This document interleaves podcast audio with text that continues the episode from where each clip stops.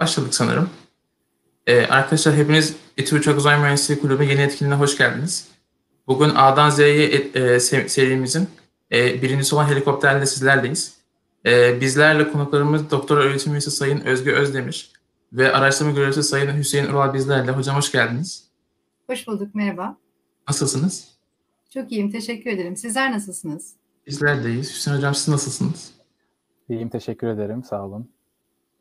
Ee, öncelikle size tanıyarak başlayalım. Özgür Hocam, e, eğitim hayatınızdan, havacılığa olan ilginizden ve kariyerinizden biraz bahseder misiniz bizlere?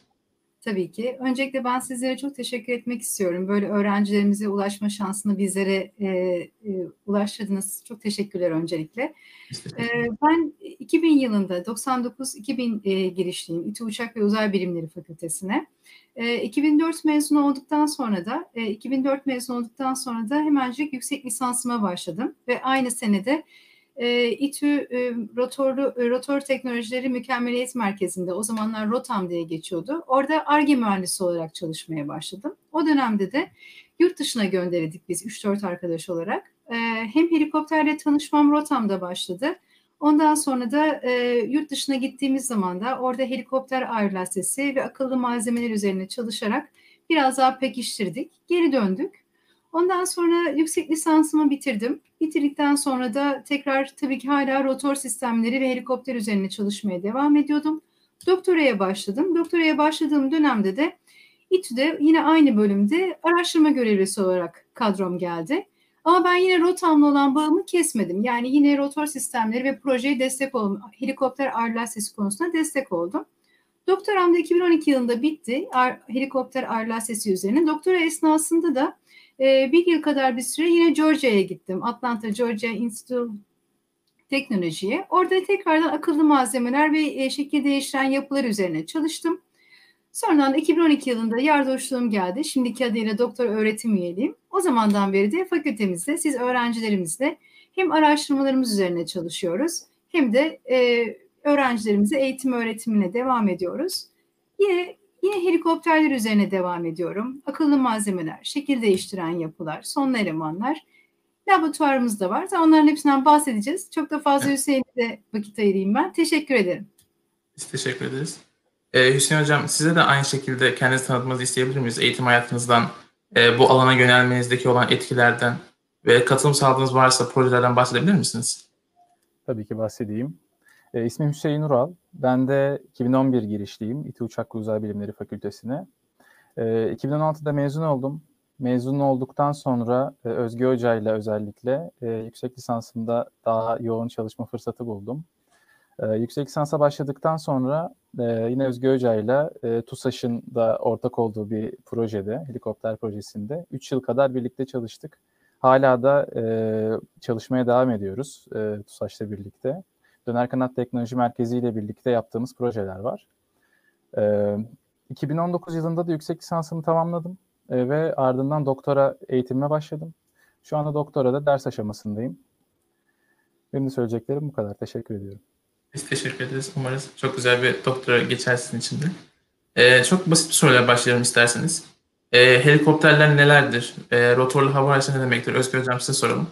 Ee, bize biraz bahseder misiniz bunlardan genel bir tanım olarak? Tabii ki.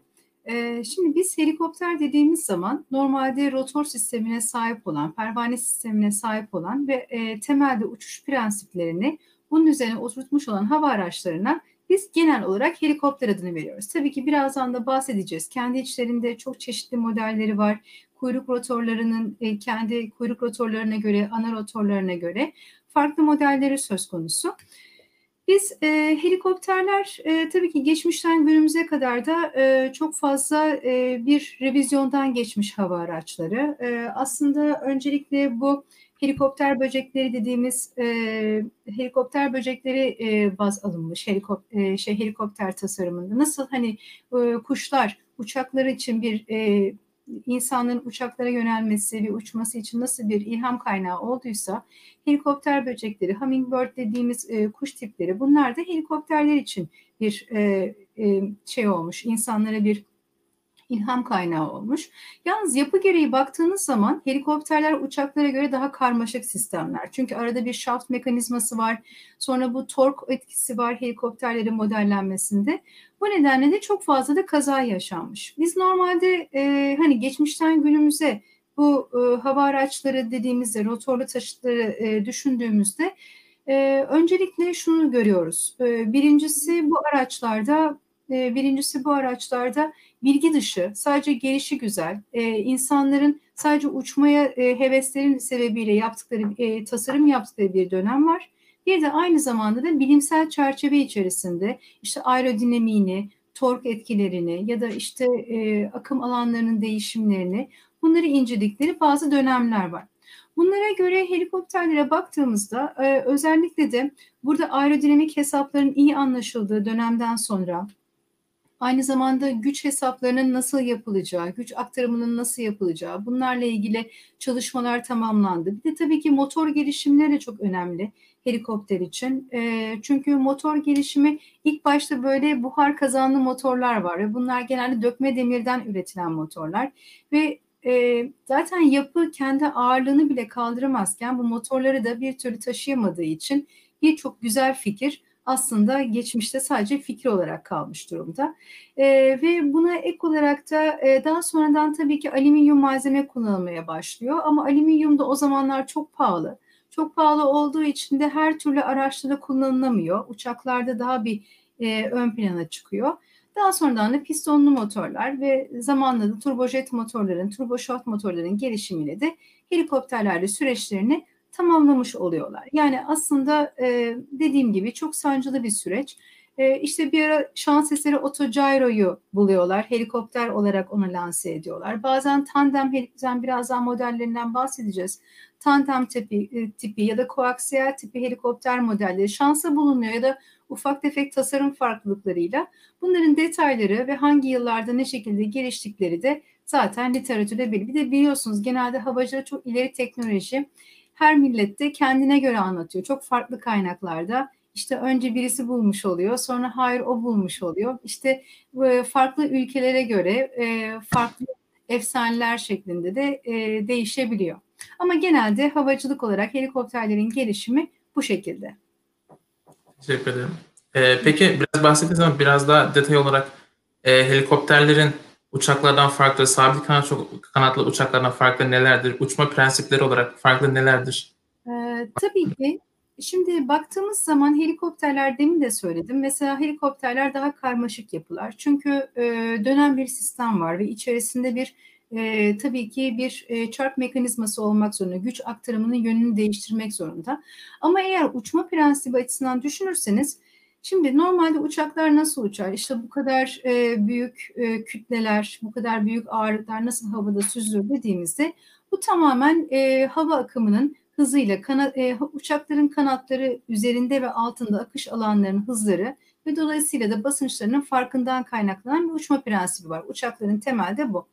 Helikopterler için uçaklarda sabit kanatlar var ama helikopterlerde de döner kanatlar var. Helikopterlerdeki döner kanatların her birisini sabit bir uçak kanadı gibi düşünürsek uçak kanadı e, üzerindeki akım helikopter akış alanları helikopterin de palleri üzerinde de akış alanları halinde e, bulunuyor. Fakat uçaklarda ayrıyetten kontrol yüzeyleri, işte e, itki düzeneyi, itkinin yaratı, itki e, uçaklarda motorlarla sağlanıyor. Aynı zamanda e, ya da pervanelerle ayrı bir şekilde sağlanıyor. Kanatlar sadece taşımadan sorumlu ve kontrol yüzeylerinden sorumlu. Ama helikoptere geldiğiniz zaman itkinin oluşturulması, işte bu taşımanın oluşturulması, kontrol mekanizmaları tamamen helikopterin kendi o üstte dönen rotor sisteminle alakalı. O yüzden daha karmaşık ve tabii ki aerodinamik açıdan da daha çok e, bozuntuya uğramaya ya da daha çok e, kırıma uğramaya uygun araçlar. Yani e, maalesef bu sebeple daha uygun araçlar oluyorlar. Kesinlikle. E, peki e, helikopterlerin çeşitlerinden ve kullanım alanları olarak az önce de girecektik birazdan. Ee, evet. Tabii. E, helikopterlerin kullanım alanları çeşitlerine bakarsak e, şöyle. Şimdi aslında rotor sistemleri çok farklı mekanizmalarda kullanılabiliyor. Sadece helikopterlerde değil, rüzgar türbinlerinde, normal e, motorlarda, deniz araçlarında da kullanılabiliyor. Ama helikopterlere baktığımız zaman Helikopterler e, çok basit helikopterler olduğu gibi çok karmaşık helikopterler de var. Mesela şimdi ilerleyen slide mesela burada çok farklı araçlar görüyoruz. Bunların hepsi helikopter değil, rotor sistemiyle, rotorlu sistemler, rotorlarla çalışan sistemler. Helikopter tanımında demin belirttiğim gibi yine rotor sistemleri mevcut. Fakat rotor sistemleri aracın taşımasına yönelik çalışırılan rotor sistemleri. Mesela daha ileriki slaytlara geçersek orada helikopter modellerimiz de oluyor. Mesela burada çok çeşitli yıllar içerisinde gelişime uğramasına göre aynı zamanda farklı milletler, farklı e, amaçlarla hem sivil olabilir hem askeri olabilir farklı helikopter modelleri mevcut. Mesela burada e, helikopterlerin rotor sistemleri ilkinde mesela T-Tring dediğimiz bizim normalde iki tane palden oluşan ve bildiğimiz e, bu e, hani e, tahtravalli dediğimiz mantık hani çocukların hani e, bu e, oyun parklarını gibi tahtravalli tipi o mantıkta teetering dediğimiz iki palli helikopterler mevcut. Bunun yanında ülkeden ülkeye performansına göre ya da kullanıldığı bölgeye göre 3 3 palli ya da 4 palli helikopterler var. Mesela ikinci modelde bir 4 palli görüyoruz. Bazen e, yalnız tek bir e, tek bir rotor sistemi yani tek bir pal sistemi kullandığınız zaman helikopterlerde anti-tork sistemi kullanmak zorundasınız. Çünkü şaft üzerinde dönen paller olduğu için tabii ki tork mekanizması yani tork etkisi oluyor gövde üzerinde. Onu da e, karşılayabilmek için bir anti-tork sistemi kurmak zorundasınız. Bu da kuyruktaki rotorlarla sağlanıyor. Eğer siz kuyruk rotoru koymayacaksanız o zaman iki tane seçeneğiniz var. Bunlardan bir tanesi şurada gördüğümüz gibi tandem helikopterler. Bunlar iki tane rotorlu, bir e, ikisi zıt yönde dönecek şekilde önde arkada, bazen iki tane yanda olacak şekilde. Bir de bizim koaksiyel dediğimiz mesela şu aşağıda dördüncü olarak gördüğümüz ya da onun hemen yanında gördüğümüz beşinci tiplerde koaksiyel tipler. Bunlar da aynı şaft üzerinde ama iç içe geçen şaftlar bunlar tabii ki. Farklı yönlerde dönen rotor sistemleri olmuş oluyor.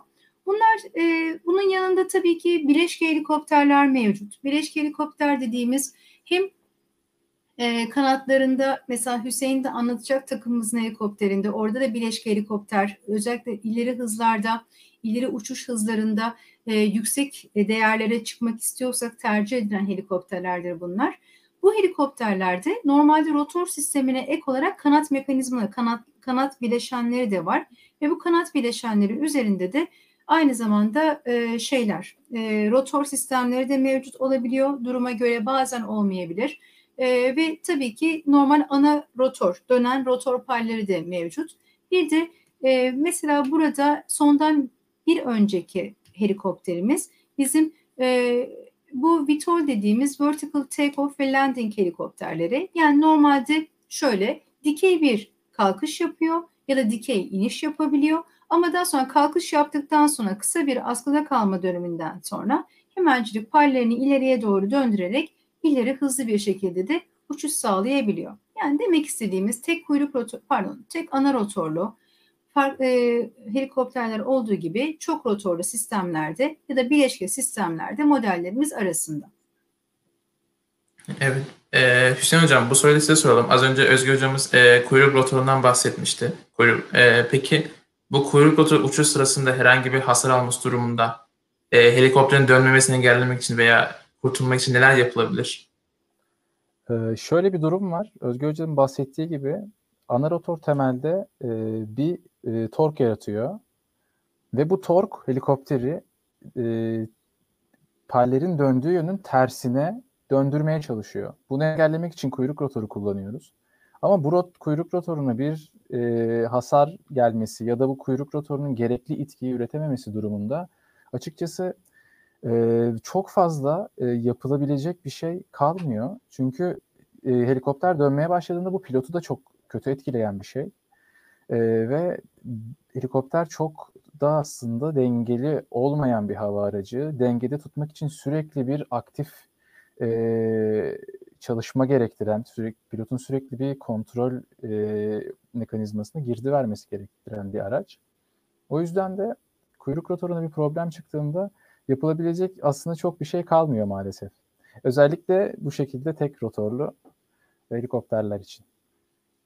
Evet. Ee, peki e, ana motora böyle bir hasar geldiğinde neler yapabiliriz? Çünkü bildiğimiz gibi yani uçaklarda böyle bir şey olduğunda uçak bir şekilde süzülüp inmeye çalışacaktır. Fakat e, helikopterin ana motoruna bir zarar gelirse bu konuda neler yapılabilir?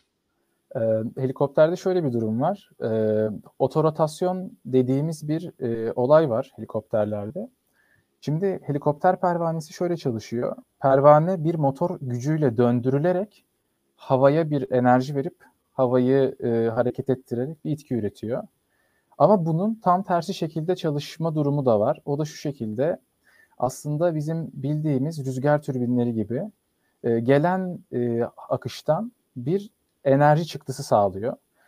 Otorotasyon da şöyle çalışıyor. Helikopterin motoru arızalandığı zaman e, ana rotor dönen paller e, motordan ayrılıp e, helikopter serbest düşüşe bırakılıyor. Bu serbest düşüşte şöyle bir durum var. Belli bir hıza ulaştığı takdirde helikopter, e, helikopterin pervanesi aşağı doğru inmesinden kaynaklı olarak içinden geçen hava akımından dolayı dönmeye başlıyor. Ve bu dönüş aslında bir paraşüt etkisi yaratıyor helikopterde. Ve helikopterin düşüş hızını sabitleyebiliyor. Belli bir sabit hızda helikopterin e, inmesini sağlayabiliyor. Bunların tabii helikopter tasarımında performans hesapları var. Hani hangi helikopterin ne kadarlık bir e, iniş hızında inmesi gerekiyor. Ona göre pallerin tasarımı da tabii değişiyor. Hani yapılabilecek şey otorotasyona bırakmak açıkçası helikopteri böyle bir durum ol, olduğunda. Ama rotorlar zarar görürse bir kurtuluşumuz yok değil mi Hüseyin? Tabii yani o zaman hiç yapacak yani bir şeyimiz yok maalesef. tabii bu motor durursa eğer rotorlara bir şey olmuşsa pek bir kurtuluşumuz olmuyor zaten. Aynen öyle. Biraz tehlikeli bir araç maalesef. Kesinlikle, kesinlikle. Ee, peki Özgür Hocam, e, helikopterin en önemli sistemlerinden biri olan az önce bahsettiğim motoru kullanıldığı alana göre farklılık gösteriyor mu? Bir helikopterin motorun özgün veya avantajlı özellikleri neler oluyor? Biraz bahseder Evet, e, şimdi normalde e, biz tabii ki e, bizim için de aslında bugünlerde de bunlar da evet bileşik helikopterler deminki anlatımımızdan. Şimdi e, biz bugünlerde şeyin de mutluluğunu yaşıyoruz biliyorsunuz. E, biz normalde e, sanayide helikopter e, işte Gökbey bizim tamamen milli olan bir helikopterimiz. Bunun haricinde ondan önce Atak helikopterimiz vardı. Bu da eş güdümlü olarak hani diğer e, yürütücülerle beraber üstlenici olan TUSAŞ firmasıydı ama yürütücü yurt dışı yüklenicilerimiz de vardı. Şimdi Gökbey için e, artık e, bir e, özellikle e, TS, TS 1400 olarak bir turbo shaft motoru üretme durumundayız. Şimdi helikopter bu da milli bir e, motor ve bir aracın motoru da milli olduktan sonra artık tüm bileşenlerini milli olarak yaptığınızda artık ortada milli bir helikopteriniz olmuş oluyor. Peki helikopterin motor sistemi, yani motor sistemini bu kadar hani farklı kılan nedir dersek, şimdi helikopterlerde normalde uçaklardan e, uçaklardan farklı olarak e, turboşaft sistemler kullanılıyor. Turboşaft sistemler dediğimiz zaman da bunlar da aslında turbojet gibi çalışan ama turbojetlere baktığımızda ya da yani aslında bir anlamda turbo şaftlar, turbo prop gibi sistemler. Ama burada ne oluyor? Burada en arkada biliyorsunuz motorun ilk başta havaya aldığı bir alık kısmı var. Sonra bu hava geliyor. E, sonra bu hava sıkıştırılıyor. Yanma odasına götürülüyor. Yanma odasında bir patlama sağlanıyor ve ondan sonra da arkada türbin mekanizmasını çalıştırıp lüle kısmından da bir thrust olarak, bir itki olarak hava aracını ileri doğru iten bir kuvvet olarak bizim karşımıza çıkıyor. Normalde uçaklardaki temel mantık bu. Eğer bunun önüne bir fan mekanizması takarsanız turbofan adını alıyor. Turbojet motor, turbofan. Şimdi helikopterlere baktığımız zaman ya da pervaneli uçaklara baktığımız zaman biz turboşaft e, motorlardan ya turboprop motorlardan bahsediyoruz. Şimdi e, bunlar bunlar da arkadaki türbin mekanizması normalde arkadaki türbin mekanizması öndeki bu kompresör dediğimiz yani havayı motorun önünden alıp sıkıştırıp yanma odasına atan ve orada havayı sıkıştırılmış bir halde yanmasını sağlayan mekanizmayı çeviriyor. Türbin kompresörü çeviriyor. Fakat turbo shaft motorlarda ya da turbo prop motorlarda biraz daha farklı. Şöyle ki türbin mekanizması arkadaki yanma odasının arkasındaki mekanizma döndüğü zaman bu dönen mekanizma bu rotor sistemine giden, helikopter için konuşuyorum, pervanelerde de pervaneye giden şaftları dişli mekanizmasının yani pervaneye giden şaftları döndürüyor. Ve bu şaftlar döndüğü zaman da yalnız türbinin dönüş hızı çok fazla. Ve birdenbire bunu eğer rotor sistemine aktarırsak bu yani özellikle de pervane uçaklarda bu çok sorun. O yüzden araya dişli mekanizması koyarak hani açısal hız, diş sayısı, yarıçap hani biz bunu mühendislikte sizlere çokça anlatıyoruz. Şunu bir hesaplayalım, bunu hesaplayalım. İşte aslında bunların hani sizin mukavemet kavramında e, burulma konusunda işlediğiniz bu basit formülasyon aslında turbo shaft motorların ya da turbo prop motorların çalışmasının ana temeli. Dolayısıyla diğer turbojet motorlardan farklı olarak türbin mekanizması şaft sistemine bağlı. Bu da bir dişli sistemiyle e, rotorun rotor sistemini döndürüyor. Fakat helikopter motorlarında bir özellik de var. Bu da bizim özellikle e, şey e, reverse combustion dediğimiz yanma odaları daha rotor sistemli e, türbin mekanizmasının üstünde Türbin mekanizmasını çevirecek şekilde yanma odaları mevcut bazılarında ve reverse combustion dediğimiz burada yanma oluştuğunda alıktan önden gelen hava aynı zamanda bu yanma odasının çevresinde de dolaşıyor ve içeride normalde 1700 dereceye kadar olan bir sıcaklık yükselmesi söz konusu olabilir. Ama dışarıdan gelen hava da öyle bir aktarılıyor ki buradaki hava dışarıdan gelen hava hem yanmayı sağlıyor yanma odasında hem de odanın etrafında dolaşarak da içerideki ısının düşmesini de sağlıyor. O yüzden rotor, e, helikopter rotor, aslında motor kendi başına üretimi zor bir mekanizma ama helikopter rotorları da bu açıdan kendi cinsinde biraz daha kompleks yapılar. O yüzden farklılık gösteriyor. Peki bu alandan alana nasıl farklılık gösteriyor bu? Hangi alanlarda yapabiliriz bunları? Alan derken nasıl bir alan? Yani helikopterin kullanım alanlarında hangi motorlar? Yok helikopter kullanım alanlarında temelde devir sayıları, dişi sayıları ya da performansları fark edebilir. Ama helikopterlerde biz şu anda turbo shaft motorlar kullanıyoruz.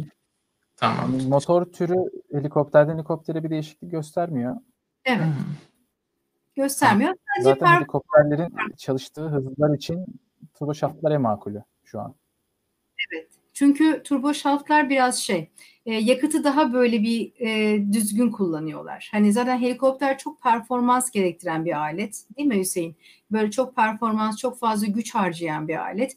Onda yakıt tüketimini de daha bir dikkatli yapmanız lazım. Çünkü o zaman helikopterin taşıyacağı tüm yükü yakıta vermeniz gerekiyor ki o zaman helikopter ne bir yük taşıyabilir ne de çünkü helikopterler yangın söndürmede kullanılıyor, askeri amaçlı kullanılıyor. Hani birlik taşımada tank taşıyan helikopterler var, çok ağır yükler taşıyan, ev taşıyan helikopterler var. Bazı inşaat helikopterleri var. Böyle çok uzak mesafelere büyük demirler, onlar bunlar taşınıyor. Bir sürü bileşenler. O yüzden helikopter gerçekten performansının yüksek tutulması gereken bir uç hava aracı. O yüzden de e, yakıt tüketimini e, böyle turbojet gibi içerek değil de biraz daha sakin, e, az devirlerde kullanan bir motor tipi turboşaft bizim için. Ki turboşaft motorlarda şöyle bir durum var. Şimdi helikopterin e, çalıştığı ileri uçuş hızları e, normal uçaklardan, sivil uçaklardan daha düşük. Ve bizim çalıştığımız hızlar için daha yüksek bir performans sağlıyorlar bize açıkçası turbo jetlere göre. Evet. Böyle de bir şey var aslında. Çok hızlı uçamıyoruz evet. akış alanları evet, yüzünden. Evet. Hızlı uçtuğumuz zaman e, şa, e, rotor sisteminin bir tarafında e, şey e, böyle e, şok dalgaları oluşabilecek kadar bir hızına ulaşırken öbür tarafta şey olabiliyor. Stall mekanizması yani taşıma kaybı oluşabilecek hız kayıpları oluşabiliyor. O yüzden Hüseyin'in dediği gibi çok hızlı uçamadığımız için de turbo şaftlar bizler için. Turbojet biraz daha hızlı araçlar için. Evet. Anladım. Ee, peki Hüseyin Hocam, e, helikopterlerin iniş takımlarının tekerlekli ve kızaklı olarak ayrıldığını biliyoruz. Bunların arasındaki farklar nelerdir? E, bunlar neye göre tercih edilir? Aslında e, sadece e, kızaklı ve tekerlekliden ziyade şöyle diyeyim daha doğrusu. Temelde tasarım isterlerine göre bunlar belirleniyor. Bahsettiğim her bir e, iniş takımı türünün kendine göre artıları ve eksileri var. E, sunumda da e, bahsedeceğim. E, aslında temelde karaya iniş için üç çeşit e, iniş takımından bahsedebiliriz. Bunlardan bir tanesi e, şu solda gördüğümüz e, iniş takımı türü. Diğeri e, bu altta gördüğümüz tür. Bir de şu şekilde şok emici bir sistemi olan başka bir iniş takımı türü daha var. Bunlar karaya iniş için kullanılan üç çeşit aslında en basit anlamda söylersek. E, temel seçim mekanizmaları da aslında helikopter e, tasarımından ne istendiğine bağlı. Eğer helikopteriniz çok hafifse ve çok düzgün yüzeylere sürekli inip kalkacaksa o zaman sol üstteki gibi skid gear diyoruz biz bunlara. Bu iniş takım mekanizmalarını kullanabiliriz. Ya da bu o kadar düz değil ama yine de daha makul bir e, zemine inecekse ve ayrıca yine çok hafifse yine bu şekilde e, tekerlekli bir iniş takımı kullanabiliriz. Ama bu iki iniş takımının şöyle bir özelliği var. Bu iki iniş takımı da gövdenin içine katlanamıyor. Yani dışarıda duruyor. Eğer siz e, ileri uçuş hızı olarak yüksek bir hızda uçmak istiyorsanız bu dışarıdaki her sistem, e, dışarıda açıkta duran her sistem size ekstra bir sürükleme yaratacak. Bu da aslında daha fazla yakıt ihtiyacına neden olacak. Daha fazla helikopterin güç hislerine neden olacak. Ve helikopterin daha ağır olmasına sebep olacak. O yüzden bu tarz hani iniş takımı seçimi aslında helikopterin her bir parçasının seçimi bu şekilde önemli. E, bu bahsettiğim ağırlık ve güç isteri yüzünden önemli bir yer taşı, tutuyor. Ayrıca daha ağır e, bir helikopterden bahsediyorsak veya ileri uçuş hızı çok yüksek olan bir helikopterden bahsediyorsak o zaman da bu şekilde içe katlanabilir bir sistem kullanılabilir. Ayrıca Oleo'lu bir sistemle e, şok e, emici sistemler var bu iniş takımının içinde. E, daha yüksek ağırlıktaki helikopterlerin inişleri daha makul bir şekilde sağlanabilir. Ayrıca bunların yanında e, farklı zeminlere, suya, işte toprak zemine, e, karlı zemine inmek için farklı iniş takımı türleri de var. Aslında temelde bunlar birbirine benziyor. Bunların da e, seçim mantığı yine bahsettiğim gibi tasarım isterlerinden geçiyor. Müşteri size ben böyle böyle böyle bir şey istiyorum diyor.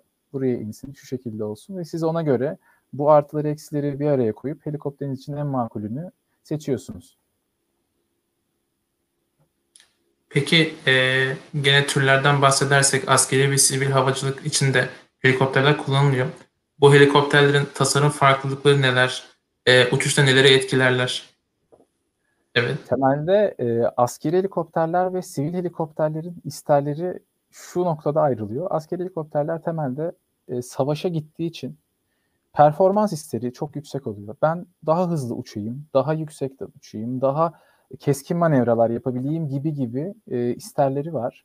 Ama sivil helikopterler böyle değil aslında. Sivil helikopterler mümkün olduğu kadar az yakıtla e, insanları, e, yolcuları e, konforlu şekilde bir yerden bir yere taşımaya yönelik e, tasarımları yapılıyor.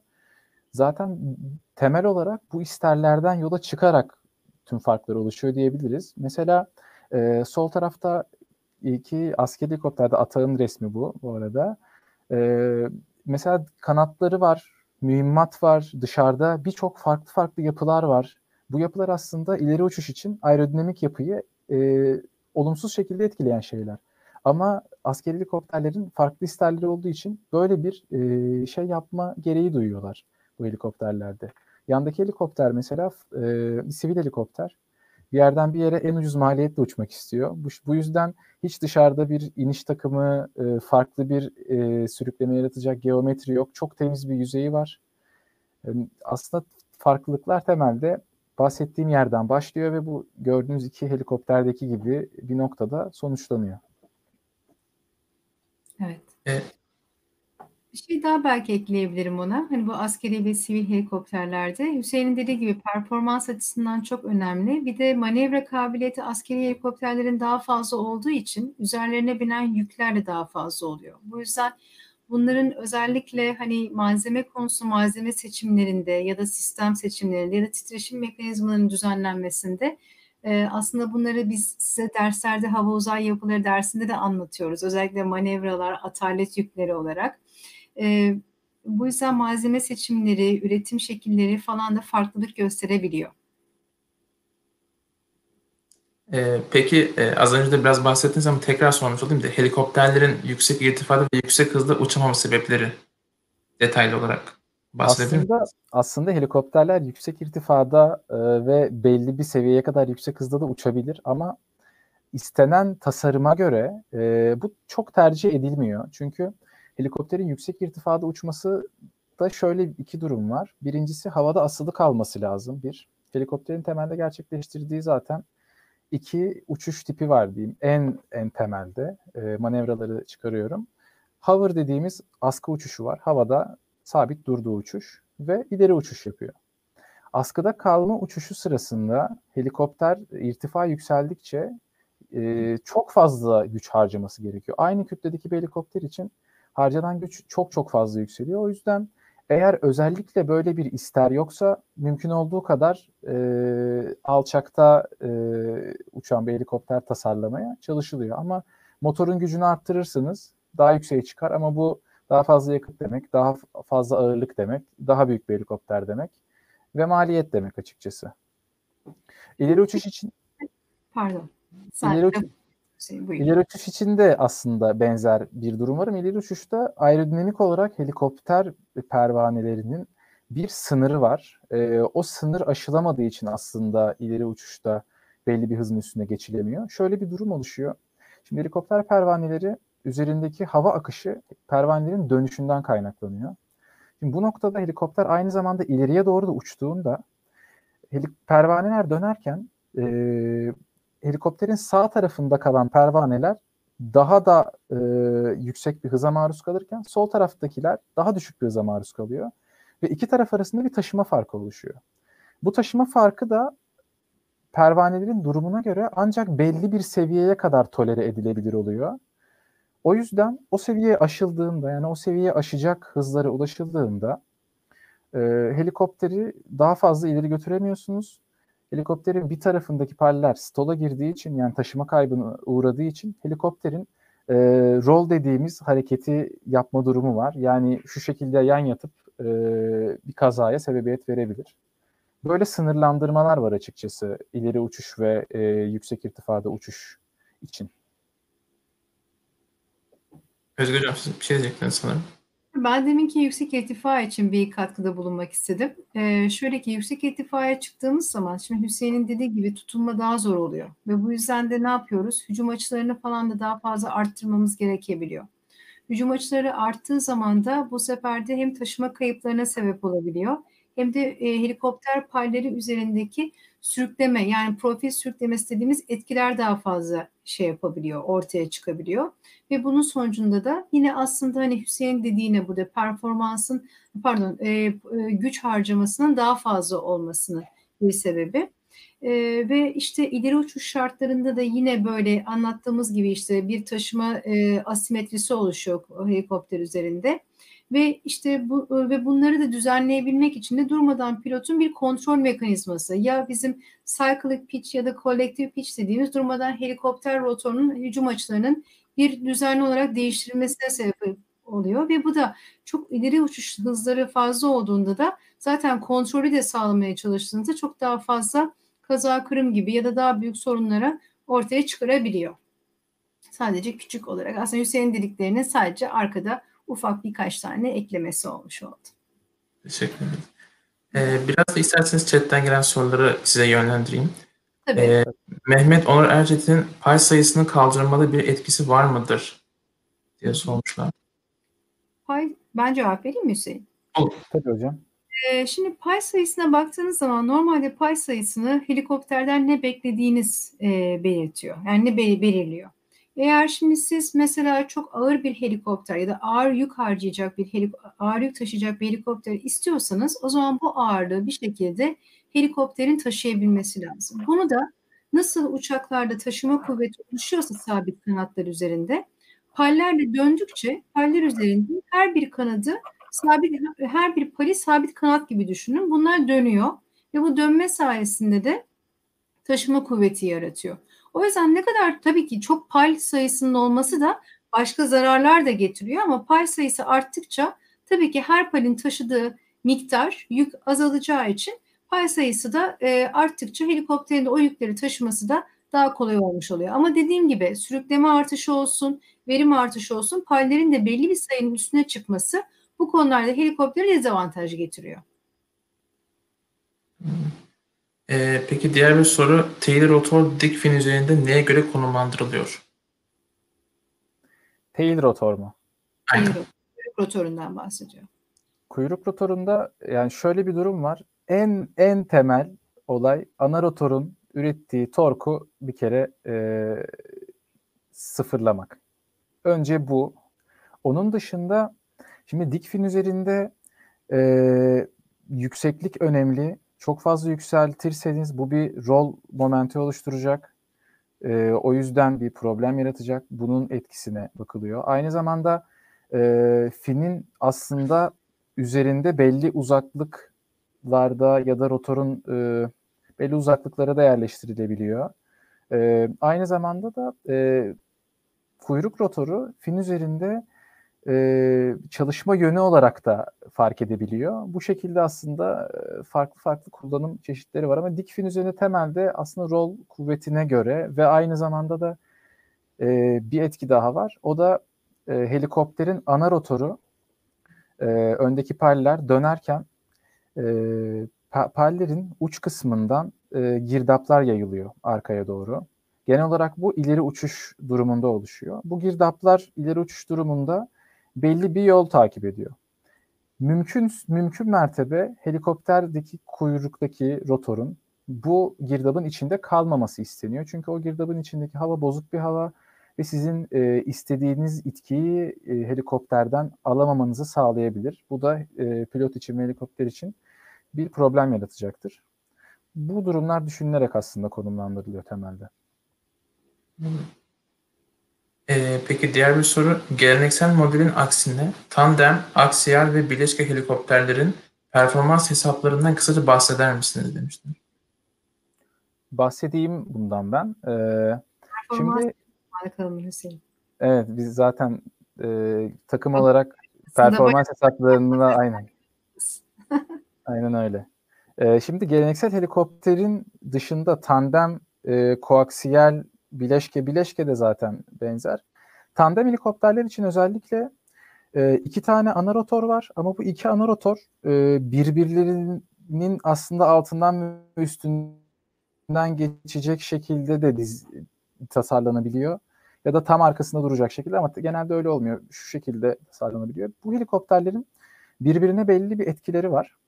Bu etkileri bir miktar e, hesaba katarak aslında yapıyoruz. Şöyle diyeyim.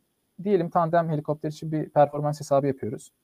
Üstteki helikopterin aşağı doğru ilettiği hava akımının hızını buluyoruz. Bu hava akımının hızı alttaki pervanenin ne kadarlık bir alana etkiliyorsa o alan için o hızı e, alttaki pervanenin e, performans hesabına ekleyip ona göre bir aslında hesap yapıyoruz. Bu çok basit anlamda anlatıyorum bu arada. E, böyle bir durum var. E, ileri uçuş durumunda öndeki helikopterin, öndeki pervanenin tandemi için konuşuyorum yine. Arkadaki pervaneyi etkileme durumu var. Bunlar için yapılan e,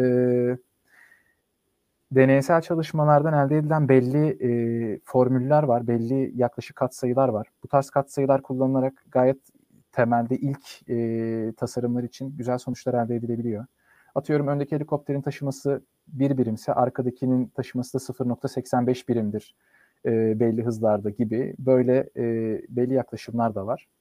E, koaksiyeller için şöyle bir şey var. Koaksiyelin zaten amacı e, iki tane rotorun aynı merkezde üst üste olması ve birbirlerinden ters yönde dönmeleri. Bunun da nedeni bir pervanenin oluşturduğu torku diğerinin karşılaması. Bu da bizim kuyrukta bir antitork sistemi kullanmamıza gerek duymamamızı sağlıyor. Ee, böyle bir avantaj var. Bunun yanında üst, e, bu, bu tarz koaksiyel helikopterlerin performans hesabını yaparken de üstteki helikopter, üstteki rotorun alttaki rotoru e, nasıl etkilediğiyle ilgileniyoruz. Üstteki rotorun e, altında oluşan hava akımını hesaplayıp alttaki rotora etkisini ekliyoruz ve bu şekilde e, bir performans hesabı yapıyoruz yine temelde. E, onun yanında ne vardı? Koaksiyel şey vardı, bileşik vardı. Bileşke helikopterlerde de bileşke olarak eklediğiniz sisteme göre değişebilecek bir şey bu.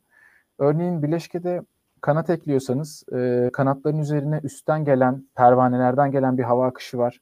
Onun modellemeniz lazım. İleri uçarken ileri uçuştan kaynaklı olan e, hızı modelleyip taşıma yaratmanız lazım gibi. O birazcık e, compound'un nasıl compound yapıldığına göre değişen bir şey aslında.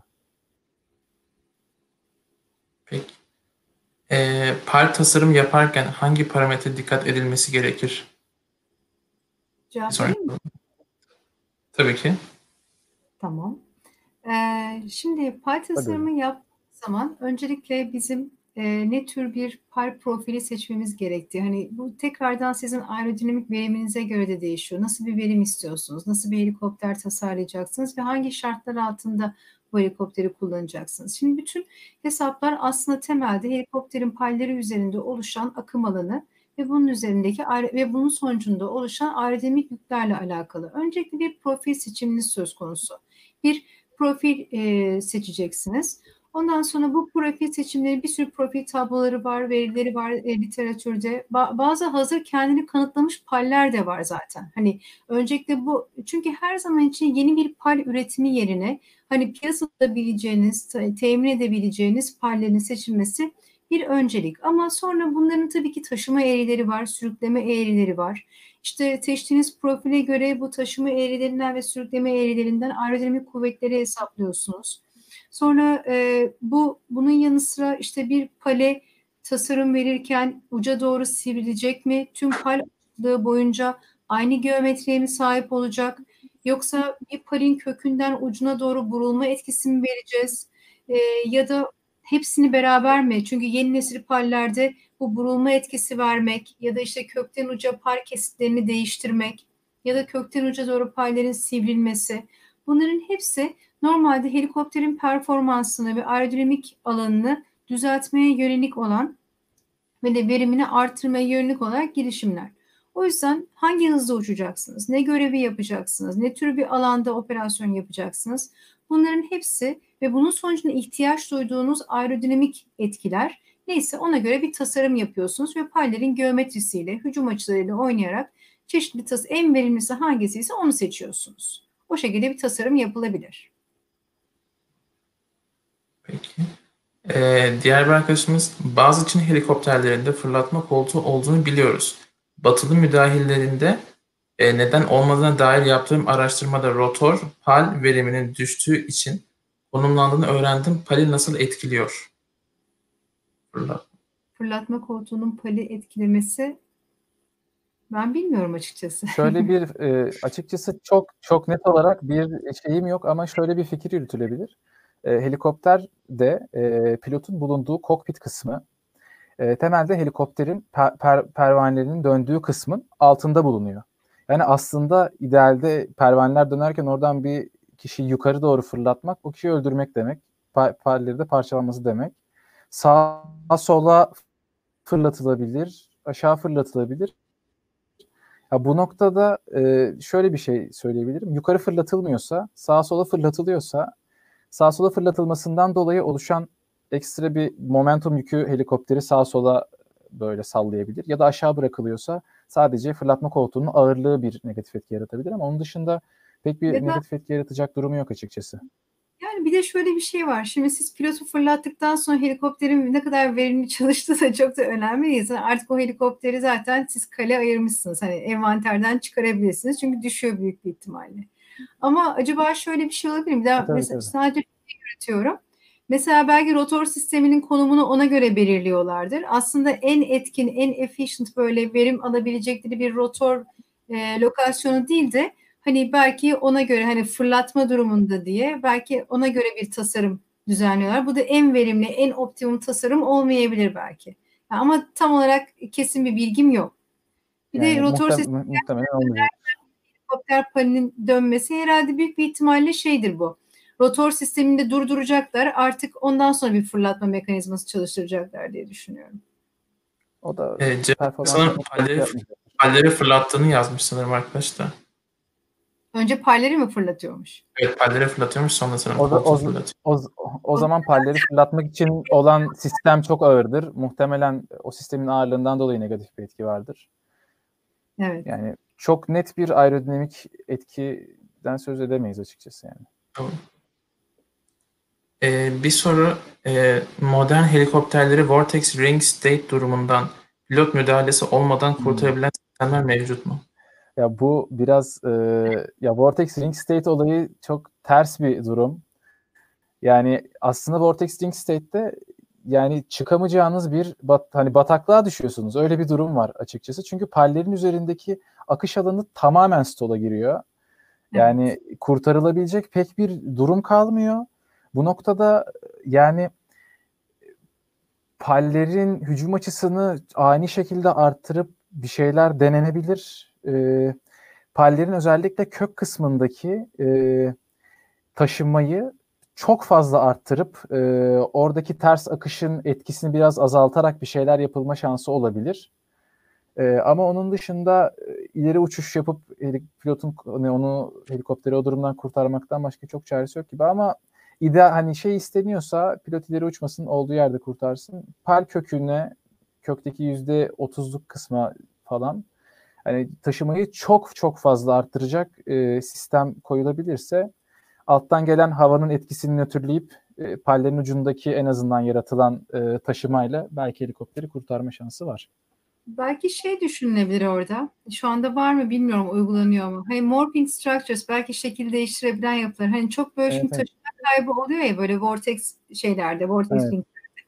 Mesela ileri uçuş belki o anda senin dediğin gibi aslında çözüm.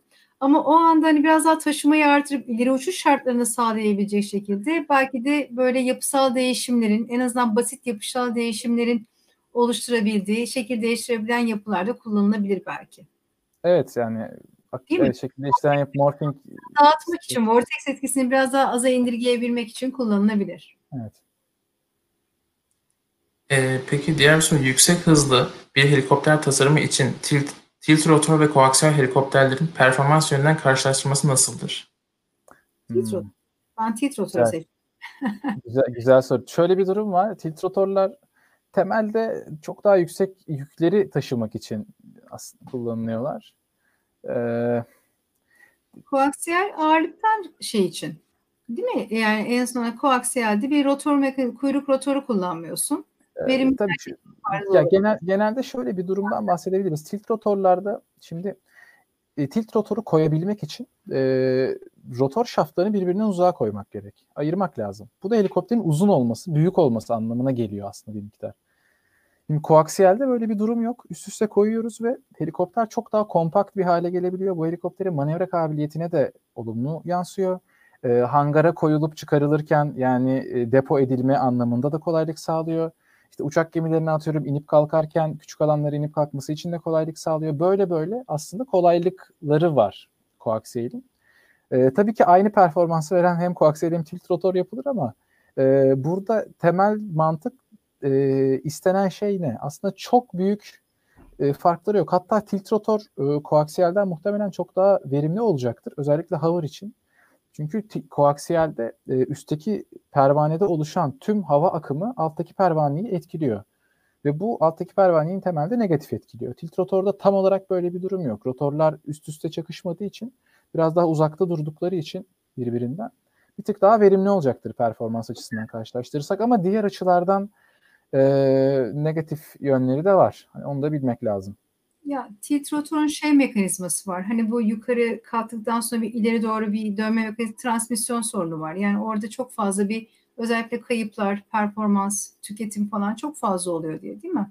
O şekilde bir e, belki negatif yanları da olabilir. Ama Hüseyin'in dediği gibi yani aynı verimi sağlayan iki tane modelde üretebilirsiniz ama bu sefer de farklılıkları olacaktır tabii, tabii ki. Ya bir de şöyle bir şeyden aslında bahsedilir. Ee, şimdi biz aslında şeyde de bunu yaptık. Ee, bizim takımda da aslında bunu yaptık. Titrotorlar e, yanda iki pervane ile yükselip pervaneler dönüp ileriye doğru uçuyor.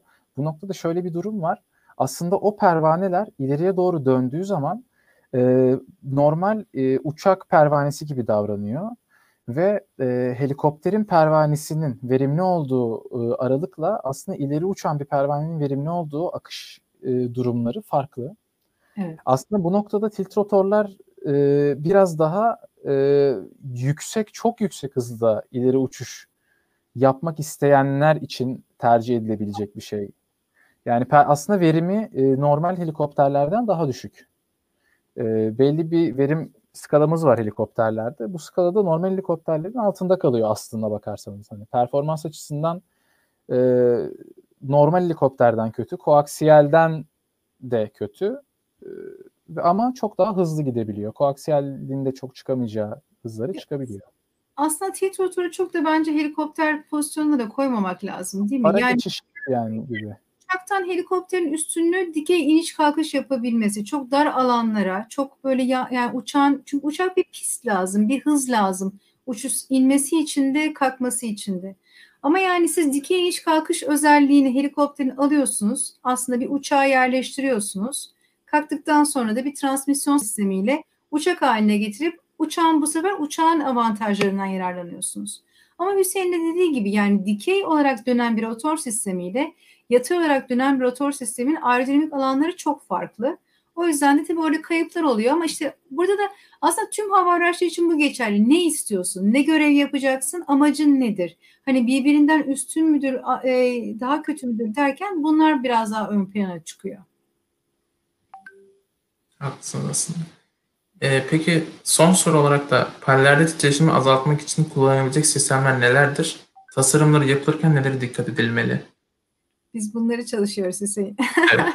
Hocam bahsedin isterseniz.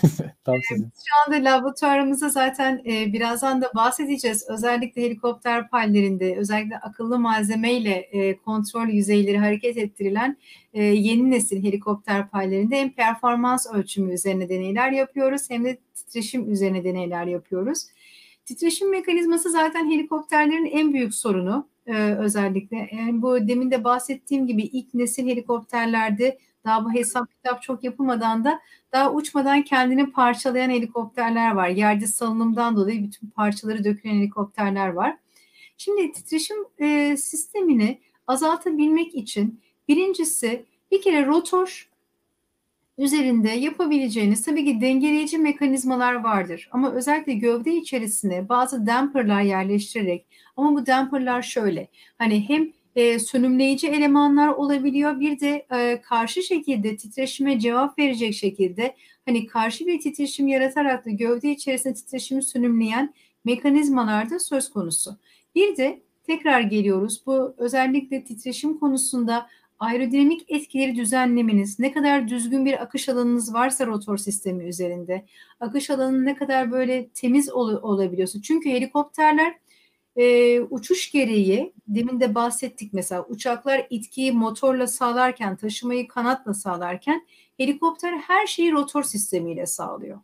Ve dolayısıyla e, siz şöyle yani helikopter rotoru e, mutlaka titreşecek ve bu titreşim şafta aktarılacak ve gövdeye gidecek. Gövdedeki sönümlemenin haricinde şaft üzerinde işte kontrol pardon şaft diyorum şafta bağlı olan paller üzerinde kontrol yüzeyleri var. Bu kontrol yüzeyleri hareket ettirilerek titreşim düzenlenebiliyor. Sonra e, akıllı malzemelerle bazen şekil değişimi sağlanabiliyor. Bu şekilde titreşim azaltılabiliyor. E, ya da dediğim gibi işte aerodinamik etkileri düzenleyecek pay tasarımları yani payın geometrisiyle hareket değiştirebiliyorsunuz. Bu şekilde de titreşimlerde azaltım sağlanabiliyor. Senin ekleyeceğin bir şey varsa Hüseyin bu konuda. Yani sonuç olarak eklenen sistemleri yok ama aerodinamik olarak birkaç bir şey söyleyebilirim. Tabii. E, hover ve ileri uçuş durumunda e, aslında farklı farklı e, iki aerodinamik yapı oluşuyor helikopter üzerine. Hover durumunda özellikle bir helikopter pali bir önceki palin e, bozduğu havanın içine giriyor aslında. Hani bozuk bir havanın içine girdiği için bu e, pal, paller üzerinde e, bir taşıma dalgalanması yaratıyor tabii ki. Bunun için Özgür Hoca'nın az önce bahsettiği gibi e, morphing yani şekil değiştiren yapılar kullanılabiliyor. Mesela e, bu yapılar belli e, frekanslarda titreştirilerek e, helikopter pallerinin belli konumlarda taşımasını bir miktar arttırıp o bozuk havanın biraz üstüne çıkıp biraz üstünden geçmesini ya da altından geçmesini sağlayabiliyor. Hover durumunda bu şekilde aslında titreşim sönümlemesi hani yapılabiliyor. Tabii bu, bu hani hassas bir durum. Hani deneyip de görmek de lazım.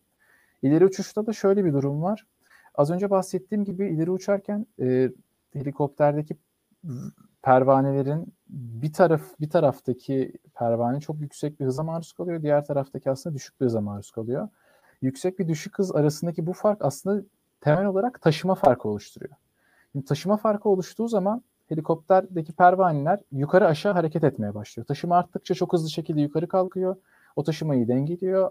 E, taşıma azaldıkça da aşağı doğru inip onu yine dengelemeye çalışıyor. Bu e, yukarı iniş kalkış sırasında da rotor disk üzerinde bu şekilde parlerin bir hareketi var. O taşıma farkı başka bir sistemle yani yukarı doğru e, per, pervanelerin inip çıkmadan taşımayı dengeleyebileceği bir sistemle e, bu taşıma farkı azaltılırsa oradaki titreşim de azaltılmış olacak temelde. Hani böyle iki yaklaşım yapılabilir e, parlerdeki titreşimi azaltmak için.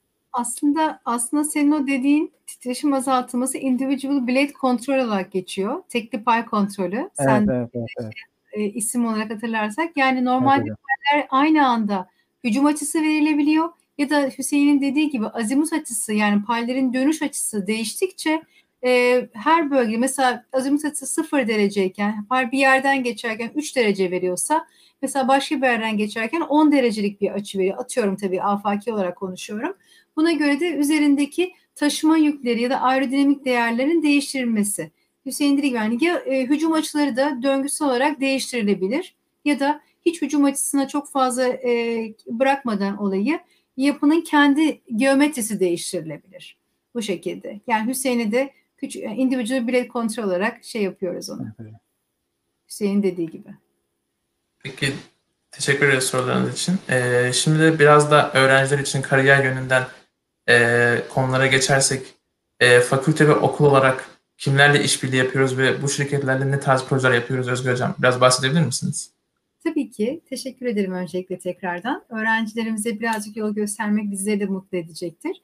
Şimdi e, şöyle, normalde e, eskiden yani ben 2000 girişliyim, 2004 mezunuyum.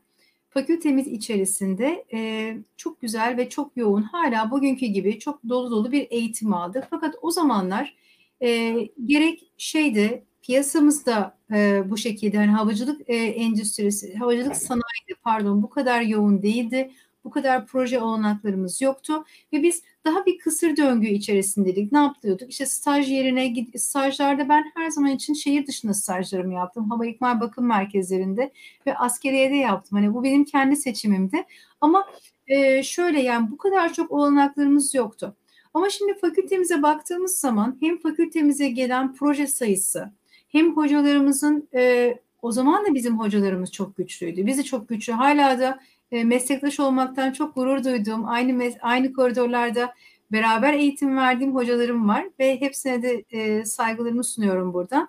Şimdi daha e, sistemler teknoloji ilerledikçe, yeni nesil teknoloji de ileriye gittikçe çok hızlı değişen bir e, yapısı var havacılığın. Bu nedenle de ne oluyor? E, hoca hoca yelpazemiz de fakültemizde çok farklılaştı. Çünkü kullanılan sistemler ve teknoloji de çok farklılaştı. Gelinen noktalar çok farklılaştı. Şimdi bir kere fakültemizde ben geçmiş dönemde zaten bizim şu anda ROTAM olarak adlandırdığımız bölgede yani şu anda TUSAŞ TAİ e, proje merkezi olarak geçiyor. Orada 2004 yılında yapılmış bir Türkiye'nin sivil helikopter projesi vardı. Bu bence bizim fakültemiz için zaten bir başlangıç oldu. Ee, daha önceden de tabii ki helikopter çalışan Kemal Yıldıkçı hocamız vardı, çok farklı hocalarımız vardı. Rotam içerisinde Rüstem hocamız, kendi yapı grubundan e, işte Metin hocamız, Zahit hocamız, Vedat hocamız bunlarla da çok çalıştık biz. Özellikle ileri e, helikopter konusunda. Rotam'la başlayan bu süreç daha sonra e, çok çeşitli sanayi şirketleriyle, sanayi e, e, savunma sanayi şirketleri devam etti.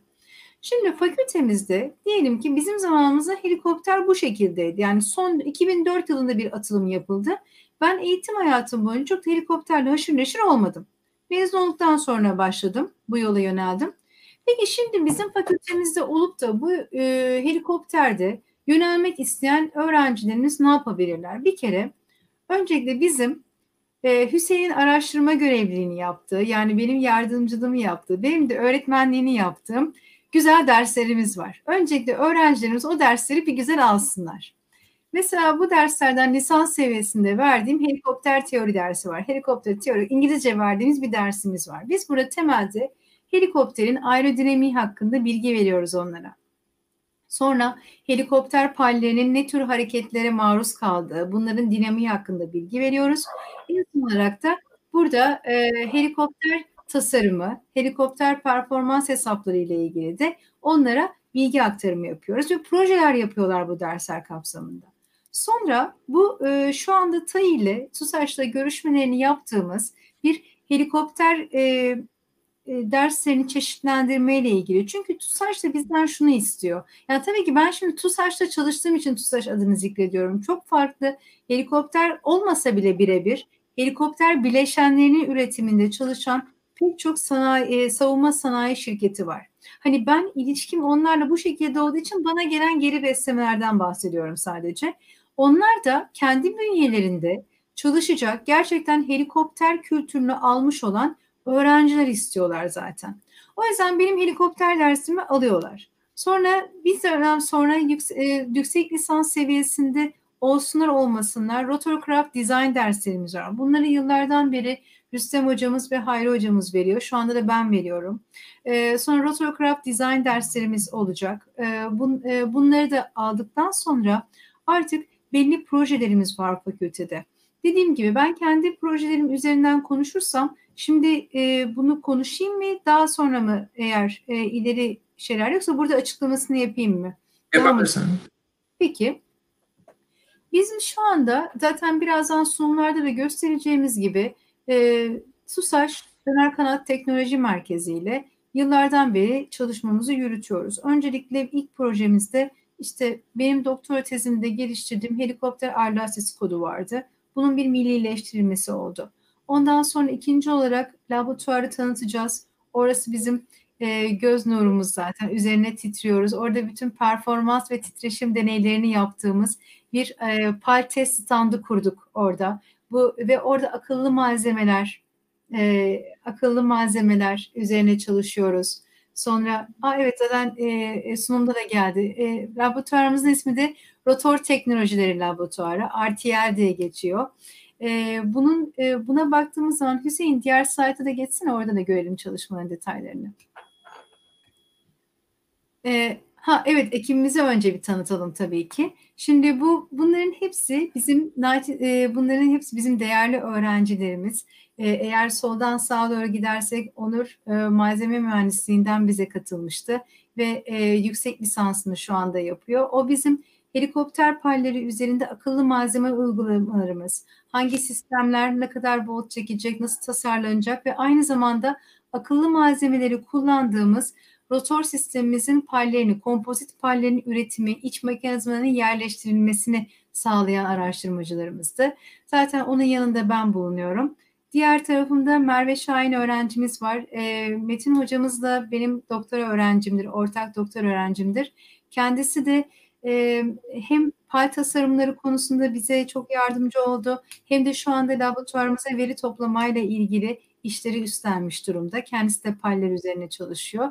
Zaten yanında Hüseyin'i görüyorsunuz. Hüseyin zaten benim sağ kolum e, şey e, hem helikopter aerodinamiği üzerine şimdi yakında onu başka konulara da yönlendirmeyi düşünüyorum. Çok çok böyle güzel planlarım var Hüseyin için. Çok çalışacağız onunla. Ee, sonra e, helikopter aerodinamiği üzerine artı helikopter e, projemizdeki tüm performans hesaplarını yazdı. Bunlarla ilgili kodlar geliştirdi ve şu anda e, bahsedeceğimiz TAİL olan yeni yeni projemizde de e, önemli araştırmacılarımızdan bir tanesi. En sağda da benim do, e, yüksek lisans öğrencim Yunus Emre Serttaş'ı görüyoruz. O da normalde rotor test standının tasarımında ve üretiminde bizlere çok yardımcı oldu.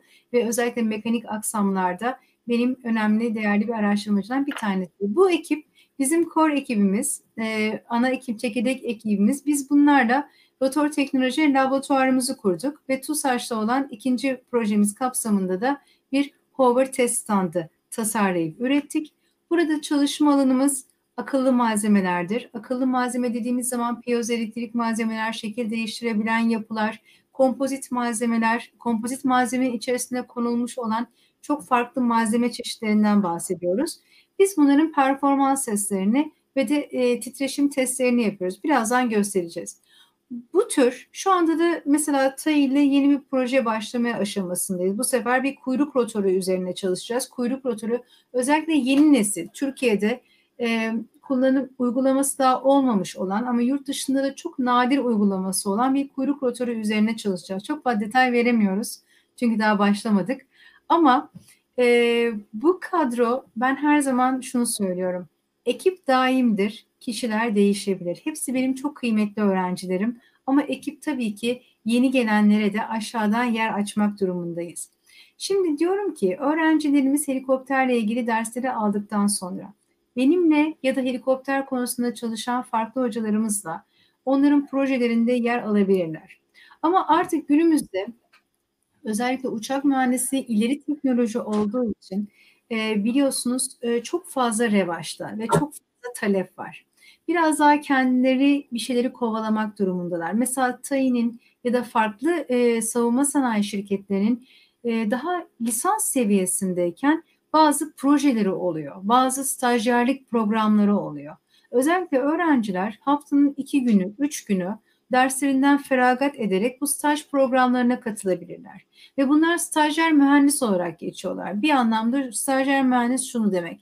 Eğer sen kendini gösterirsen, başarılı olursan ve gerçekten bu işleri hakkıyla yaparsan o zaman ben seni bünyeme mezun olduktan sonra mühendis olarak alabilirim. Bunlar öğrenciler için çok büyük bir şans bu. Benim zamanımda böyle bir şey yoktu.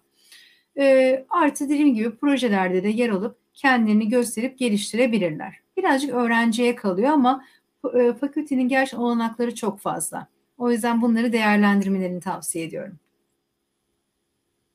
Biraz uzun oldu kusura bakmayın ama yani öğrencileri e, ilgisini çekebilmek için her şeyi anlatmak istedim. Çok teşekkür ederiz. Ben teşekkür ederim.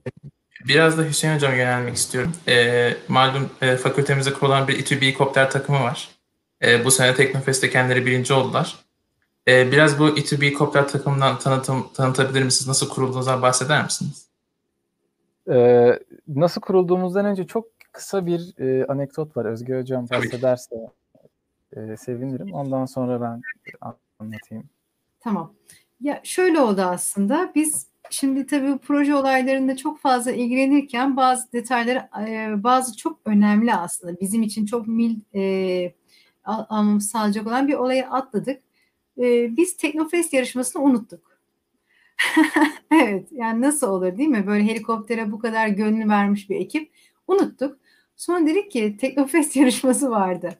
Sağ olsun o e, Tayi'den de e, çok kıymetli e, dostlarımız da aradılar. Siz dediler adınız yok. Neredesiniz yani? Yarışma var siz yoksunuz. Ben dedim ki hemen Hüseyin aradım. Hüseyin dedim yarışmayı unuttuk. Hemen bir ekip kurmalıyız. Ben de o zaman Teknofest, e, pardon helikopter teori dersini veriyordum ve Ninova biliyorsunuz bizim sistemimizde Ninova var, sınıflarımız var. Hemen ben bir sınıfa duyuru attım. Dedim ki çocuklar dedim böyle bir yarışma var. Başınızda da Hüseyin Ural var, araştırma görevlimiz.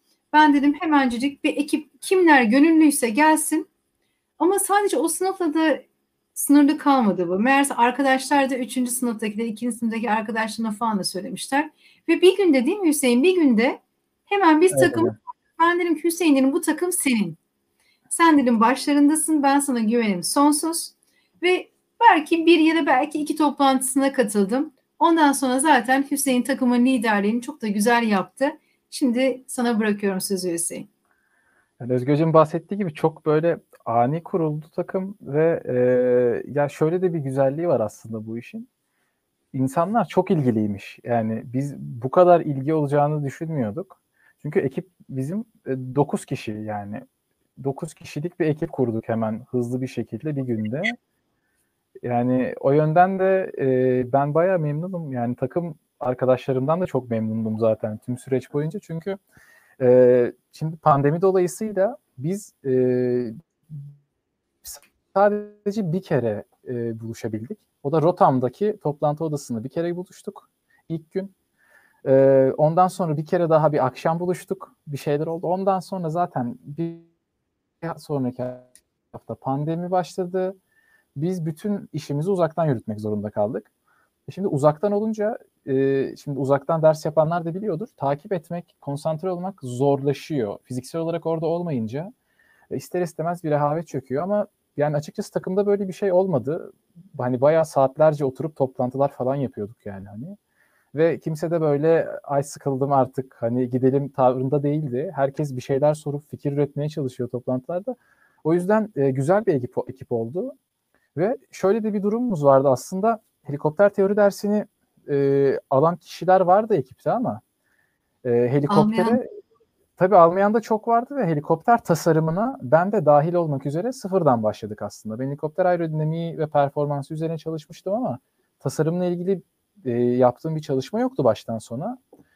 O yüzden aslında hepimiz neredeyse sıfırdan başlayıp hani önce e, olayı anladık, e, performans kodlarımızı işte yazdık, hesaplarımızı yaptık, literatür taramasını yaptık falan derken böyle e, aslında çok uzun bir süreç oldu bizim için. Hem öğrenme süreci zaten aslında öğrenme süreci bu süreci çok uzatan, bizi çok emek sarf etmemize neden olan bir süreç oldu.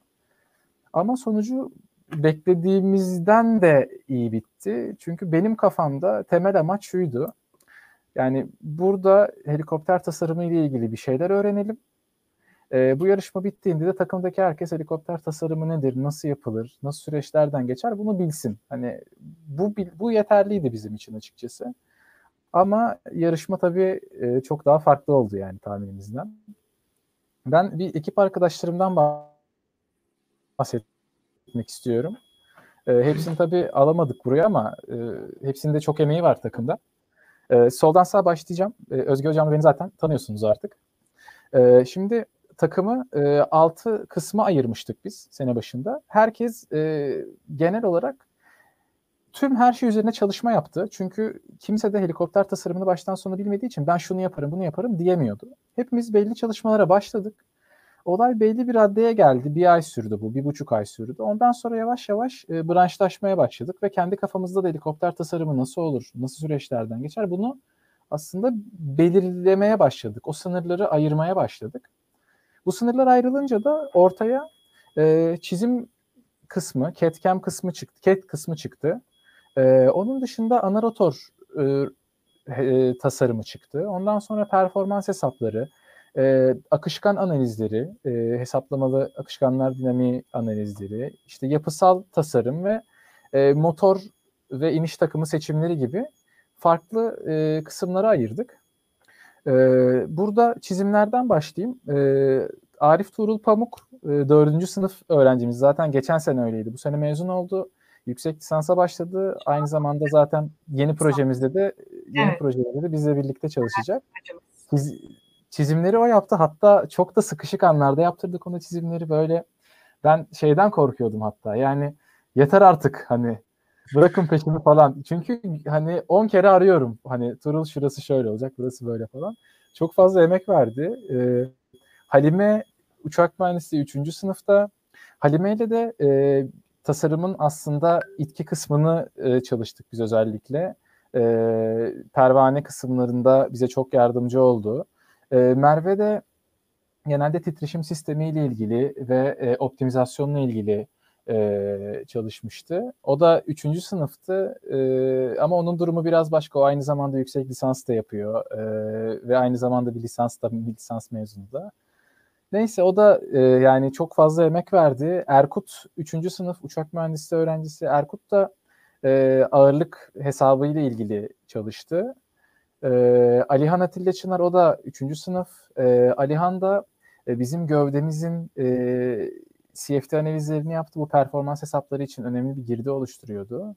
Gamze Özen de 4. sınıf öğrencisiydi. Mezun oldu o da zaten e, geçen dönem. O da helikopterin yapısal kısmının tasarımından sorumluydu. Ee, Enes de uçak mühendisi 4. sınıf öğrencisiydi. Hala öyle bir az kaldı onunla bitirmesine.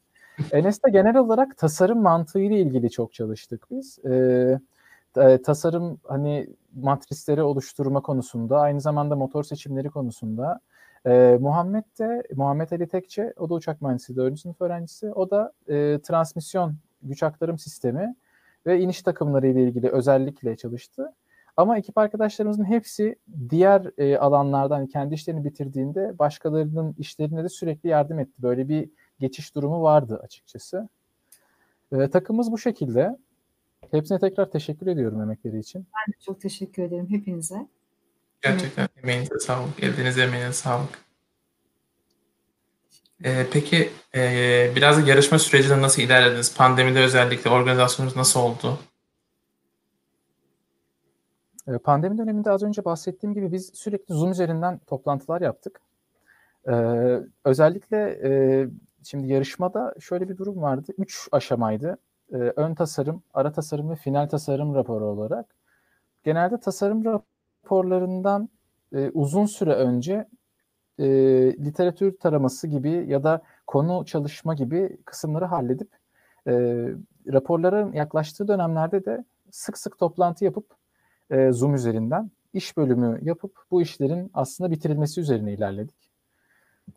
E, tüm rap, tasarım raporlarında böyle oldu aslında. Hani e, rapor süreci yaklaştıkça vitesi arttırarak sürekli bu şekilde 3 bölümde oluşacak şekilde ilerledik ve sürekli zaten Zoom üzerinden konuştuk. Peki e, yarışmaya katıldığınız tasarımdan bahsedecek olursak genel olarak tasarım nasıldı ve tasarımı özgün yapan, ön plana çıkan özellikler nelerdi? Tabii bahsedeyim. Önce az önce bahsettiğim gibi tasarımdan bahsederken tasarımın önce isterlerinden bahsetmek lazım. Bize verilen tasarım isterleri aslında şu üstte gördüğünüz şekilde. Yani burada bir helikopterin 1500 metrelik bir irtifadan kalkıp 3500 metrelik bir irtifaya kadar yükselip 3500 metrelik irtifada 400 kilometre gidip 30 dakika bir dolanma yapıp ardından aynı yolu geri dönmesi isteniyordu. Burada e, ekstra olarak isterler şöyle aslında e, sıcaklığın normal sıcaklık değerlerinin 15 derece üstü olması e, ve e, düz uçuş sırasındaki hızımızın 400 kilometrenin üstünde olmasını istemeleri ve aynı zamanda 3500 metrelik bir irtifa istemeleri aslında normal helikopterlerin sınırlarının üzerine çıkan e, isterlerdi. Aslında tasarımı özgün yapan temel yön bu isterleri karşılayabiliyor olması tasarladığımız helikopterin. Bu isterleri karşılayabilmek için de e, çok yüksek ileri uçuş hızını sağlamamız lazım. E, bu kritik bir noktaydı bizim için. Çünkü standart bir helikopter yaklaşık 200-250 kilometre hızın üstünde e, çok da fazla uçamıyor. Ama bizim 400'e çıkmamız lazım. Bunu nasıl yaparız diye düşünürken aslında belli bir literatür taraması yaptık. Bunun sonucunda da aslında koaksiyel helikopterlerin e, bu tarz işler için ve aynı zamanda tilt rotorların kullanıldığını gördük. Hatta bir soruda da vardı zaten buraya geçmeden önce. E, burada 400 kilometrelik hız isteri olduğu için biz burada tilt rotoru seçmedik mesela. Böyle bir e, durumumuz vardı. Çünkü tilt rotorlar aslında 500, 550, 600 kilometre bölü saat hızları çıkan helikopterler için daha makul tercihler. Çünkü verimleri dediğim gibi düşük. Biz 400 km hızı çıkmamız istendiği için biz bu tasarımı e, bir koaksiyel rotor ve arkasında bir itici pervane olacak şekilde tasarladık. E, bu arkadaki itici pervane helikopterin e, belli bir hızın üzerine çıktığında e, ileriye doğru olan itkisini karşılamasını sağlıyor. Bu da aslında ileriye doğru olan itkiyi sağlayacak e, ana rotordaki ekstra o gücün alınmasını ve ana rotordaki e, itkinin aslında biraz daha hafifletilmesini sağlıyor. Bu olduğu zaman ana rotor zaten ileri doğru uçuşlarda biraz daha e, geniş bir hız aralığında uçabiliyor. Ama aynı zamanda biz burada zaten koaksiyel helikopter tasarladığımız için daha önce bahsettiğim helikopter e, pervan parlerinin bir tarafının daha yüksek ağırlığa maruz kalması, daha yüksek ağırlık oluşturması, diğerinin düşük ağırlık oluşturması gibi bir sorunla karşılaşmıyoruz. Çünkü parlar ters dönüyor ve birbirlerinin taşımalarının da e, eşitliyorlar bu şekilde. Böyle de bir avantajı oldu tasarımımızın. E, ve özellikle e, çok yüksek ileri uçuş hızlarına çıkacağımız için yüzeyin mümkün olduğu kadar e, aerodinamik olarak efektif olmasına, verimli olmasına özen göstermeye çalıştık. E, sürükleme kuvvetimizi ne kadar aşağıda tutarak ileri uçuşta e, o kadar az yakıt harcayacağımızı biliyorduk ki zaten e, bu görevin asıl isteri 400 kilometre hızla 400 kilometrelik bir uzaklıktaki mesafeye gidiyor olmak e, ve bu hızla giderken e, çok yüksek bir yakıt harcaması yapıyoruz. Bunu performans hesaplarında da gördük zaten. Totalde 317 kiloluk bir yakıt harcarken sadece düz uçuş sırasında yaklaşık 250 kilogramdan fazla yakıt harcadığımızı gördük. Bu da zaten ileri uçuştaki optimizasyonun ne kadar önemli olduğunu bize gösteriyordu. Bu sebeplerden ötürü e, dış gövde tasarımına çok dikkat ettik. İşte CFD analizleriyle e, bunu sürekli optimize etmeye çalıştık. Temelde de görüntüsünü yani temelde aslında kesitini yandan ve üstten e, airfoil ile benzeyecek yani kanat kesitine benzeyecek şekilde yapmaya çalıştık. E, aslında helikopter ya tasarladığımız helikopterde bahsedebileceğim temel farklılıklar bunlar. Peki e, son olarak da bu yarışmadan sonra aynı zamanda tasarımlar sonra sonuç ve çıktılarınız nelerdi? Bahsedebilir misiniz? E, tabii. E, sonuç olarak e, Gaziantep'teki yarışmaya katıldık. E, pandemi dolayısıyla da sadece yarışmacılar alındı. Hatta ve hatta şöyle her takımdan 3 kişinin gitmesine izin verildi. E, biz 9 kişilik bir ekiptik. 6 kişi burada kalmak zorunda kaldı. E, az önceki e, çalışma arkadaşlarıma göstermiştim. Ben Enes ve Merve katıldık e, Gaziantep'teki e, yarışmaya. E, ilk gün sunumlar oldu. E, hatta ilk ve ikinci gün sunumlar oldu. E, tabii genelde bu tarz işlerde hep son dakikaya bir şeyler kalır. Son dakika hani sunum hazırlıyoruz, sunumu düzeltiyoruz, ufak tefek şeyler çıkıyor falan. Şey çekildi, kura çekildi ve ilk günün üçüncü sunumu bize düştü. Hani ya bir şekilde lütfen bize gelmesin, yarın olsun falan diye dua ediyorduk içimizden ama neyse. Biz önceki iki ekip sunum yaptı. Biz sonra onlardan sonra çıkıp sunum yaptık ve hani beklemediğimiz şöyle bir şey oldu. Ee, dinleyen diğer takımdaki arkadaşlardı seyirci. Ee, Teknofest'te şöyle bir şey yapmışlardı. Her yarışma farklı farklı alanlarda oluyordu. Her alanda da işte e, yarışmacı diğer takımlar bizim gibi lisansüstü olan yarışmalarda sunum yapanları dinliyordu. Diğer ekipler bizi alkışlamaya başladı. Yani o anda şey olduk yani herhalde dedik tamam yani gerçekten güzel bir şey yaptık şu an. Çünkü çok heyecanlıydık biz de. Hani hem ilk defa katılıyoruz hem böyle sıfırdan geldik sürekli bir şeyleri son anda yetiştire yetiştire geldik. Onun da heyecanı var. Neyse o şekilde geçti ilk gün. Hani ikinci günde sunumlar oldu ve ikinci günün sonunda zaten oradaki e, görevli arkadaşlardan biri geldi. Hani arkadaşlar hani Cumhurbaşkanı gelecek. Hani siz e, birinci oldunuz benimle gelin falan gibi. Böyle orada daha e, şey alanında açıklanmadan, sunum alanında açıklanmadan e, üçüncü gündü. Üçüncü gün sabah oldu üçüncü gün sabah e, bizi götürdüler. Sahnenin arkasında hani bir saat falan bekledik. Ondan sonra sahneye çıkıp hani Cumhurbaşkanı'ndan ödül aldık. E, ve şöyle bir durum oldu. Bizden önce çıkan lar hep ödülünü alıp gitti. Onlar da tabii heyecanlı doğal olarak. Bize de sürekli şöyle bir şey söyleniyor. Arkadaşlar bakın poz isteyin. Hani kimse söyleyemedi heyecandan poz verdiremiyoruz falan. Enes de sahneye çıkar çıkmaz gitti. Ee, ve hani bir poz verebilir miyiz sizinle Cumhurbaşkanım falan dedi. Hani bizi de kırmadı e, Cumhurbaşkanımız ve şey yaptı böyle bir poz verdik ve ilk bu pozu veren biz olduk orada açıkçası. Bizden sonrakiler de yaptı ama şey oldu yani baya böyle bir e, yaygara koparmıştı salonda yani böyle durup poz verince. Böyle bir durum oldu yani. Ödülümüzü de hiç beklemediğimiz şekilde hani biz sadece e, yarışmaya katılalım bir şeyler öğrenelim derken hani birinci olup bu şekilde bir ödül aldık. Hani o da bizim Yok. için önemli bir ben daha sonradan geri dönüşleri de aldım. Yani rapor konusunda da, tasarım konusunda da. Hani hiç beklemediniz belki ama bence çok iyi bir iş çıkardınız.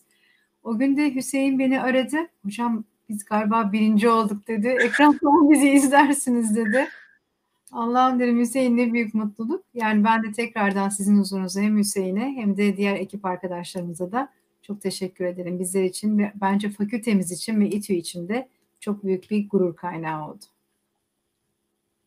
Gerçekten ellerinize sağlık. Tekrar tekrar tebrik ediyoruz. Yani biz evden çok mutlu olmuştuk. Eminim siz çok çok daha mutlu olmuşsunuzdur orada.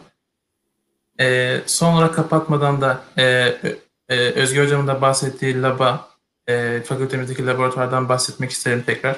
E, bir videomuz var sanırım. Hem bunu gösterip hem de detay verebilirsiniz. En azından ne yaptığımız belki. Tabii hocam. Bahseder misiniz? Bir önceki slayta geçsene. Sadece ondan bahsedeyim. Bir de bir video gösteririz çocuklara. Tabii ki. Olsun. Çok da fazla da bekletmeyelim. Pardon bir öncekini demek istedim Hüseyin. Heh. Şimdi biz normalde bu rotor teknolojileri laboratuvarında bahsettik. Bir e, atlama olan anlattıklarımızla yüzeysel de kalmasın. Şimdi burada yaptığımız çalışmada normalde akıllı malzemeler kullanmıştık ve flap mekanizmalarını yani bu pallerin uç kısmında şöyle beyaz olarak gözüken e, firer kenarlarında gözüken kontrol yüzeylerinin hani daha ağırlıktan tasarruf ve performans artırımına göre flap mekanizma akıllı malzemelerle üretmeye karar verdik. Dediğimiz gibi bütün hesapları, kitapları hepimiz ekip olarak yaptık. Ve, e, ve tabii ki bu projede bizlere destek olan danışman hocalarımız Okşan hocamız vardı. Profesör Doktor Okşan Çetiner ve Profesör Doktor Metin Orhan Kaya hocalarımız vardı. Çok teşekkür ederim kendilerine de. Danışmanlıklarından çok yararlandık çünkü. E, ve ekiple beraber yaptığımızın sonuçta bir test standı ve üzerine çok güzel performans ölçümlerini yapabildiğimiz bir laboratuvar olanağımız oldu. Ee, belki kısaca bir videosu vardı galiba Hüseyin. Onu da gösterebiliriz bir örnek olması açısından. Tabii Böylece hocam. daha öğrenci çekip daha çok ekibimizi genişletebiliriz. Tabii hocam. Başlatıyorum videoyu ben. Amacım bu.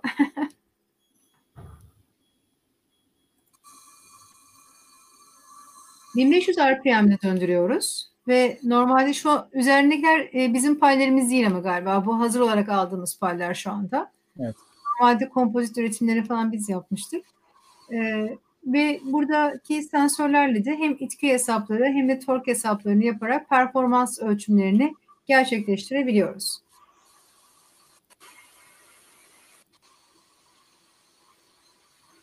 Bu şekilde. En azından bir örnek olması açısından. Bu şekilde fakültelerimizde de çok çeşitli projeler var. Dediğim gibi ilgili öğrencilerimiz öncelikle bir yollarını belirlesinler, ilgili derslerini alsınlar.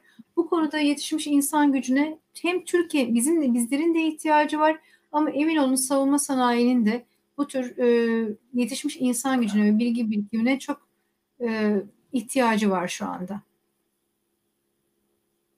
E, son sanırım chat'teki sorular varmış. Onları hemen bir bakalım. Tabii. E, bir bakayım. E, helikopterlerde APU sistemi var mı veya bunu karşılayan herhangi bir sistem mevcut mu? Ve ilk hareketler için gerekli olan havayı nasıl temin ediyorlar? İlk hareketleri için helikopter e, rotorun ilk hareketleri için gerekli olan hava derken herhalde burada şey olarak düşünülüyor. Sanırım. Uçaklar e, modundan düşünülüyor ama helikopterlerde zaten ilk başta helikopterler e, askıda kalma durumuyla yani palleri durağan halden döndürüyorsunuz. Sonra helikopterle bir dikey e, yükselme gerçekleşiyor. Dikey yükselmeden sonra da helikopter pallerinin ve de helikopter e, tablası dediğimiz e, rotor göbek, rotor mekanizmasının eğilmesiyle de ileri uçuş şartları sağlanıyor.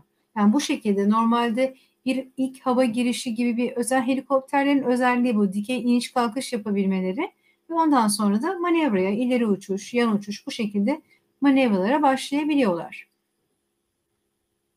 Yani bir ilk, ilk hava gibi bir şeye ihtiyacımız olmuyor o yüzden. Peki son soru olarak da e, Did lag dumping sistem hakkında neler söyleyebilirsiniz?